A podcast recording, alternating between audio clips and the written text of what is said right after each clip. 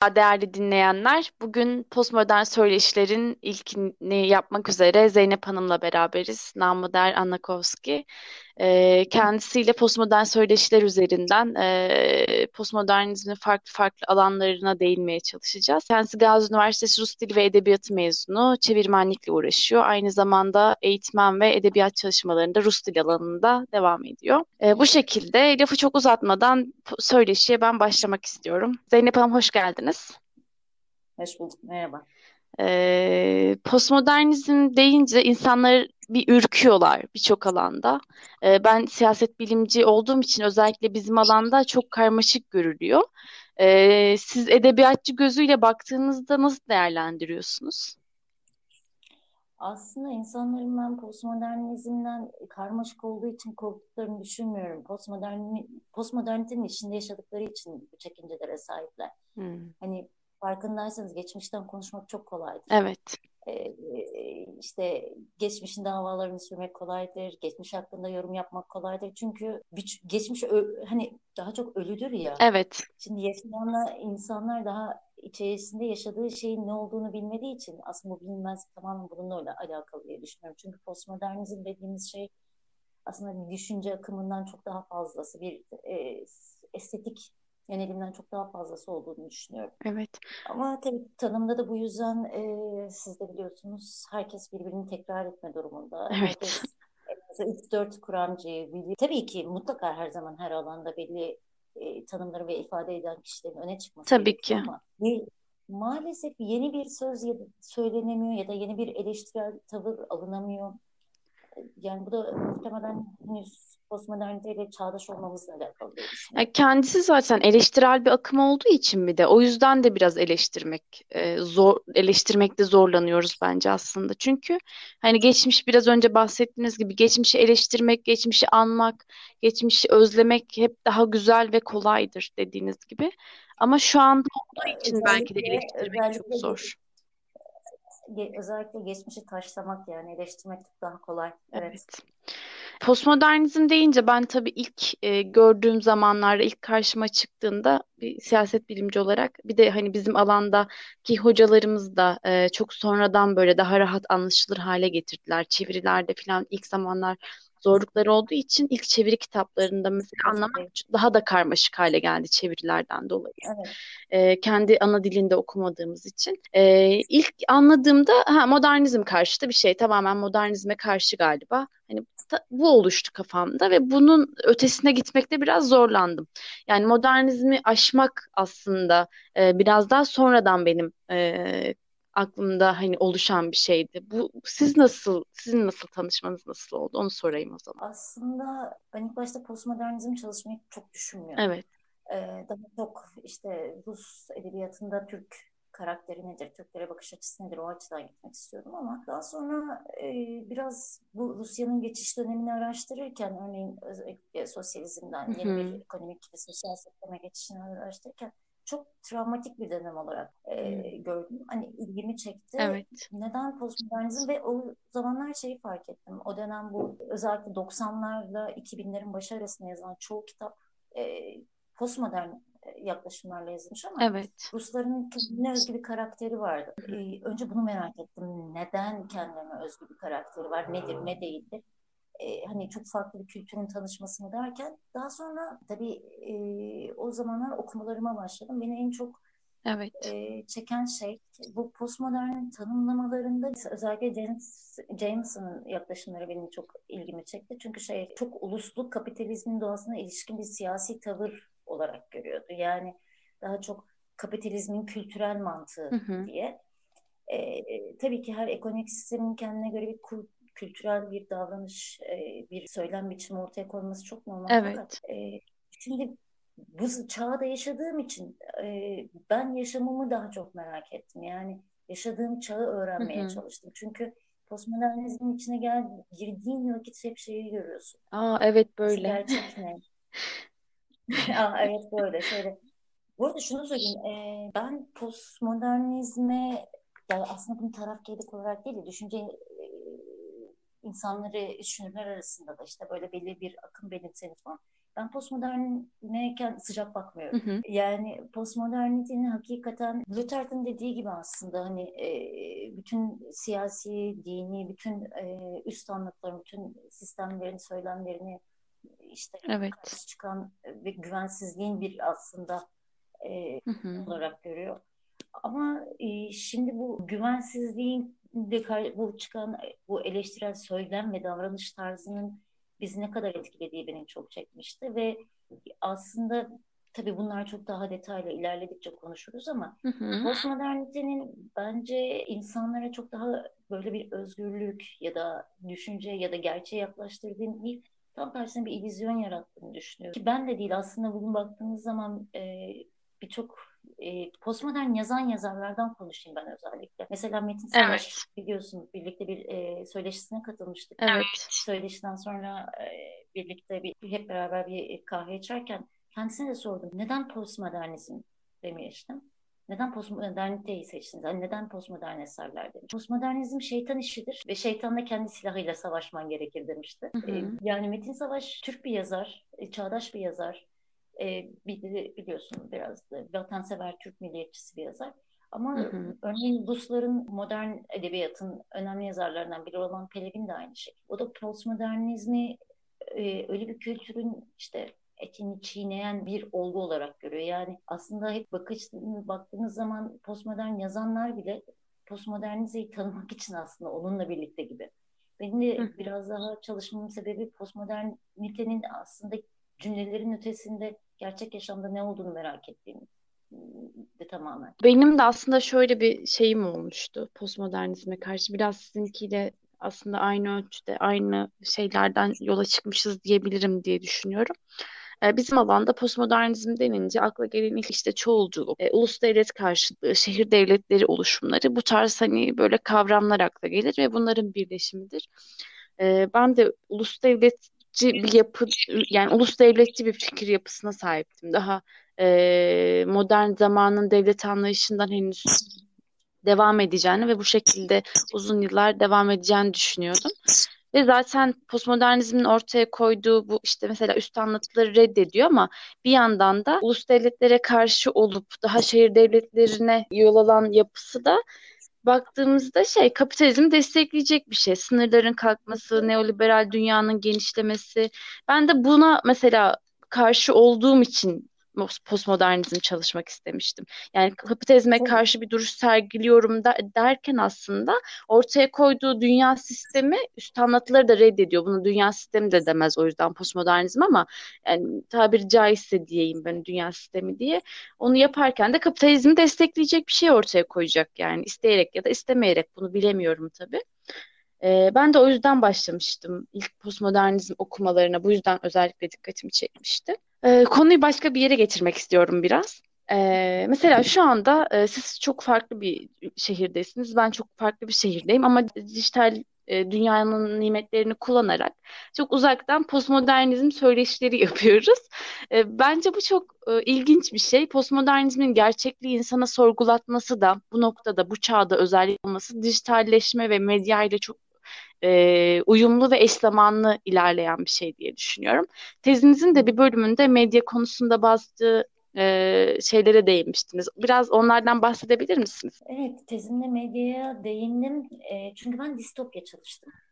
E, şimdi biliyorsunuz distopya zaten çok e, evet. popüler bir tür evet. oldu. Ama insanlar hala 1940'ların e, işte 1930'ların ya da işte 50-60'ların hala e, o dönemlerde olan e, yönetim araçlarıyla devam ettiğimizi düşünüyor. Yani bugün baktığınız zaman devletler de hı hı. ki e, aslında benim odaklandığım nokta e, yeni distopyada yönet, yöneten aslında kim? Devletin yerini evet. kim aldı? Yeni e, yönetim erkeklerinin yönetim araçları nedir? İlk önce bu soruya e, e, karşılaştırmalı bir çalışma yaptım. Yani modern moderniteye karşı çıkan distopyalarla bugünkü distopyalar arasındaki buna daha çok e, irdelerken evet. istemez bugün fark ettiğimizde, bugün baktığımızda devlet araçlarından ziyade asıl meselenin, yani devlet araçları derken bu e, aslında bütün yönetim erklerinden bahsedebiliriz işte olursa olsun. Bir yönetim aracının medya olduğu ortaya çıkıyor. Evet. Yani baktığınız zaman bugün kitleleri yönlendirmedeki en büyük araç ne cezalar, ne yasalar, ne de başka bir şey. Hı hı. Aslında kişinin iradesi ni eline elin, yani kişinin iradesinin elinden alınmasından çok iradenin yönlendirilmesi söz Kesinlikle. O yüzden medyaya eğilmek zorundaydım ve e, zaten çalıştı, üzerine çalıştığım kitabın da ana noktası buydu. Evet. E, bir evet. Tüketim distopyasını anlatıyordu ve tüketim biliyorsunuz tüketim reklamsız yani yüksel yani reklamsız desteklenemeyen bir şey. E, o zaman tabii benim çalıştığım kitap 90'lara ait bir kitap olduğu için hı hı. televizyon odaklıydı. Birisi oturup konuşsa, e, yeni bir distopya örneği yazılsa, ben bir distopya örneği yazsam, e, benim yönetim araçlarımda sosyal evet. medya olurdu herhalde. Yani ne benim Soma, diğer çok eski modernite karşıtı romanlardaki ne Soma'ya ihtiyacım olurdu ne de Big Brother'a ihtiyacım evet. olurdu. Yani bugün e, diğer distopyalardaki gibi her evde işte izleyen bir televizyon, halka izleyen bir televizyon aslında onlar çoktan gerçekleşti. Onlar o zamanın spekülatif söylemleriydi. Ee, hani biraz daha yüzümüzü bugüne ve bugünün sonuçlarına dönersek çok farklı araçlar kullanılır tabii. Yani medya sizler için de yani özellikle uluslararası ilişkiler çalışanlar için daha doğrusu sosyal bilimler çalışan herkes için sosyal medya ya da topyekun ne dersek medya diyebiliriz. Bunun içine televizyon artık internetten de okusa gazete her şey dahil. Evet. Ben de katılıyorum. Medya kaçınılmaz olarak yani postmodernizm çalışan herkesin bir şekilde çalışma odaklarından biri medya olmak evet. zorunda zaten. Medya demişken tabii ben söylediklerinizin hepsine yani kesinlikle katılıyorum bu arada ve aynı şeyleri düşünüyorum postmodernizm ve medya konusunda. Yine postmodernizmi çalışırken e, kavramına denk gelmiştim bir yerde. Hatta bunun üzerine 2-3 tane kitap sipariş edip hemen neymiş bu falan diye bir okuma serisi oluşturmuştum kendime. Yalın Alpay bu konuda şundan bahsediyor. Filtre balonları sosyal medyadaki. E, bu filtre balonları özellikle birçoğumuzun takıldığı, kendi yaşam alanımızı oluşturduğumuz, kendi gerçeklik gerçek dünyamızı oluşturduğumuz bir alan. Yani kendimde de bunu çok açık ve net bir şekilde görebiliyorum. Twitter'da mesela yani çok hoşuma gitmeyecek, sinirimi bozacak böyle katılmadığım, saygı duyma noktasında bir süre sonra sıkıntı yaşayacağımı fark ettiğim insanları engelliyorum mesela ya da takipten çıkıyorum, sessize alıyorum. Ya bu şekilde kendi dünyamda kendi gerçekliğimi oluşturuyorum. Mesela bir e, oylama şey sürecinde kendi ülkemde Türkiye'de yapılan e, bir seçimde kendi Twitter'ımda acaba insanlar çoğunlukla ne düşünüyorlar diye bir anket yapmıştım. E, ve Türkiye'deki genelden çok alakasız bir anket sonucu elde ettim. Ya, ve kendi görüşümün evet, iktidarda yani böyle yüzde yetmiş seksenlerle iktidarda olduğu bir e, seçim sonucuna denk geldim Twitter'ımda. O noktada aslında çok haklılık payı var yani söylediklerinizin bence. Medya, e, sosyal medya düşüncelerimizi daha çok e, pekiştiren, kendi alanımızı tamamen görmemizi sağlayan ve etkilenebilmemizi çok e, açık hale getiren bir alan. Aslında bundan daha ilerisi de var bence. Yani e, sosyal medya dediğimiz şey. Dediğim gibi bunun için televizyon, Facebook, özellikle Hı-hı. Facebook ülkemizde. E, bizim yaşlarımızda işte 16 e, e, işte ne diyeyim aslında daha çok 45 yaş arası Twitter evet, ve, evet Facebook'u mutlaka kullanıyorlardır ama işte babalarımızın kullandığı daha çok evet. Facebook falan. Yani politik düzeye sokmaktan çok aslında yani nasıl diyeyim yani bir sadece gün siyasetten bağımsız olarak bir kimlik inşası söz konusu. Yani bunu milli kimlikler olarak düşünmeyin. Birey olarak bir kimlik inşası söz konusu. Yani artık medyada herkes kendi gerçekliğine yaşıyor. Bugün atıyorum hani X bir kişinin yani senin sizin söylediğinizden yola çıkarsak X'in medyasına girdiğimiz zaman bütün dünyanın bizi kıskandığına inanabilirsiniz. Evet. Y'nin medyasına girdiğiniz zaman ki o, onun gerçekliği o bu artık. Yani işte Y'nin medyasına girdiğiniz zaman bütün insanlar artık e, halk gözünü açmış işte şu sıkıntı var, çok fenayız, batıyoruz, çok kötü bir yönetimimiz var. işte insanlar hastanelerde aslında ölüyor biz bilmiyoruz bu korona yüzünden gibi. Bir tarafa baktığın zaman böyle bir tarafa baktığın zaman böyle herkes kendi gerçekliğini evet. yaşıyor. Bir gruba girdiğin zaman hayat işte atıyorum influencerların takımına ve onları takip edenlere girdiğin zaman dünyada sadece hayat hakikaten şöyle makyaj kendine bakmak işte hı hı. ya da şununla belli tüketilecek şeyleri tükettiğin zaman tamamen hiçbir sorun yok. Yarının o, günün o, bugünün o. Yani herkesin kendine ait bir e, gerçekliği oluyor evet ama bence en kötüsü de insanın tamamen iradesi elinden alınmış oluyor. Ya elinden zorla da almıyorsun aslında artık eskiden elinden zorla alınan irade bugün insanlar biz elimizle teslim ediyoruz evet. aslında. Çok fazla dışsal evet. uyaran var. Tamamen e, yani yaptığınız seçimlere bakın. Siz, ya ben şunu düşünüyorum açıkçası seçim örnekler. Bunu çok basit bir kozmetik malzemesine de indirgeyebilirsin bu arada. Kozmetik malzemesi. Kırmızı, şimdi reklamlara bakarsan ya da bir influencer tutuyorsun, şeyden izliyorsun, Instagram'dan takip ediyorsan ya da reklamını izlediysen kırmızı ruj sürerek dünyanın en güzel kadını olduğunu ve çok cool olduğunu evet. inanabilirsin gibi. Ya da çok alakasız bir şekilde işte X marka alarak aslında ne kadar işte şey olabildiğini, ne kadar özgür olabildiğini gösteriyorsun. Hani hatırlarsanız e, bu şey vardı en son. Bir adını vermeyeyim. Kutmak kızı reklamı var. E, öyle bir reklam yapmışlar ki sanki o kotu giyince bütün hayattaki kötülüklerle o kotu geçirip beline düğmeleyince e, sen minik Robin Hood'un oluyorsun kendi hayatında. Evet gibi ya da alıyorsun seçimlere baktığın zaman seçimleri ne kadar kendi iradenle evet. yapıyorsun. Yani bu şey değil. Bundan hani insanlara şu yaptırılıyor demiyorum. Ya da bu yaptırılıyor demiyorum. Maalesef şöyle bir şey var. Dediğim gibi bir e, herhangi Paint'te yaptığın bir fotoğrafın altına bir şey yazdığın zaman insanlar işte X partiden birinin hakikaten e, mukaddesata küfrettiğine evet. inanabiliyorlar. Ya da işte Y başka birisi bir şey yapıyor Türkiye'nin hakikaten tutup e, her yeri sattığına inanabiliyorlar falan filan gibi. Yani herkes kendi tarafında bir şey yapıyor. Ben artık seçimlerimizin medya sayesinde hiçbirinin bizimle alakalı olduğunu düşünmüyorum. Bence de. Ben de katılıyorum. Bu hani seçimler noktasında geçen e, bir Matrix filmi üzerine e, Genç Akademisyenler Derneği'nin bir e, tartışması olmuştu Matrix filmi üzerine. Orada e, Cypher diye bir karakter var. Onun üzerine de konuşuldu. E, oradan da hem konuşulanlar var. E, karakteri de şans veriyorlar. Diyorlar ki hani eğer bize istediğimizi verirsen e, Morpheus'u yenmemizi sağlayacak bir şeyler sağlarsan biz de seni Matrix'e alır her şeyi unutmanı sağlar ve Matrix'te istediğin gibi yaşamanı sağlarız diyorlar. O da bunu kabul ediyor. Kendisi çok istekli bir şekilde hatta bunu kabul ediyor.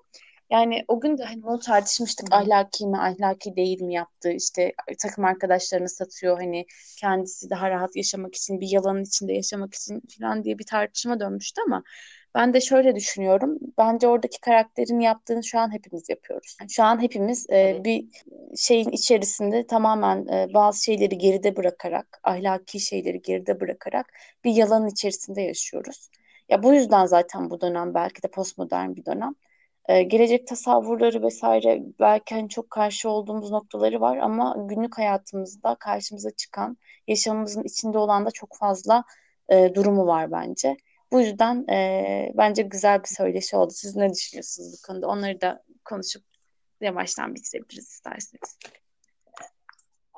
Ben maalesef o söyleşiye katılamadım. Matrix, evet Matrix filmini izledim. Hatta ben de distopyalar izlerken Matrix'e e, ben de hani oturup bir daha izlemiştim. Çok sevdiğim bir filmdir ama tabii ilk çıktığında daha yaşımız evet. küçük olduğu için pek anlamamıştık. Şimdi farklı bir izliyoruz. Şimdi o karakterin yaptığı ya, ya işte bak yani aslında bu da aynı şey. Şimdi bu karakterin yaptığını oturup tartışırsan ahlaki midir? Ahlaki temel doktrin tarafı yani temel şeyler bakımından ahlaki tarafından bakarsan evet. yanlış. Birlikte olduğu ama bugün bireyselliğin bu kadar toplumun önüne konulduğu gözlüklerle çağımızın düşüncesiyle bakarsan evet. haklı. Yani zaten yapmaya çalıştığı bu. Yani bugün baktığın zaman da e, aslında çok alakasız gibi gelecek ama ben bu Survivor'ı evet, sevmem mesela. Survivor.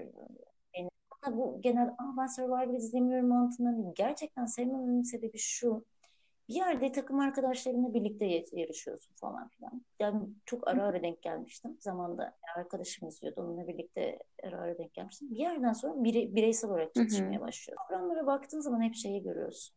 hayatta kalmak için Evet. her şeyin mübah olabileceği, bireyselliğin Evet. olması. Aslında dediğim gibi en başından konuşuyoruz ya kötü dünyalar, distopyalardan bahsediyoruz ya orada hep bireyin kaybolması korkusuyla yazılır. İşte toplum korkutudur çünkü bireyi eritiyor Evet. içerisinde. Ama şu anda birey uğruna kitleleri yani kitleler demeyelim toplumu yok edebilirsin. Yani bu e, düşünce tarzı bana çok sakat geliyor. Bugün işte dediğim gibi bu bahsettiğin karakterinde işte Survivor gibi yarışma programlarında izlenen bireyin refah için her şey mübah. Yani yanındakini satabilirsin. Aç kalmamak için onu yenebilirsin. Keyifle karşısına geçip işte orada yemek, burada neyse aynısını yapabilirsin. Önemli olan sen, Evet. yalnızca sen. Yani çok doğru bir yaklaşım Ben olarak gelmiyor bana. Ee, çok güzel bir söyleşi oldu bence. Umarım dinleyenler de zevkle dinlerler. Tabii Ya benim tabii benim sanırım bu kanalda yaptığım ilk söyleşim oldu. evet. Ee, muhtemelen devamı da gelir. Çok teşekkür ederim. Ben Ben teşekkür ederim. teşekkürler. Bu, bu seri biraz devam edecek Zeynep Hanım'la beraber. Biz dinlediğiniz için teşekkür ederiz. Kendisine de tekrardan çok teşekkür ediyorum yanımıza katılmayı kabul ettiği için. Günler dilerim. Ben çok teşekkür ederim. Hoşçakalın.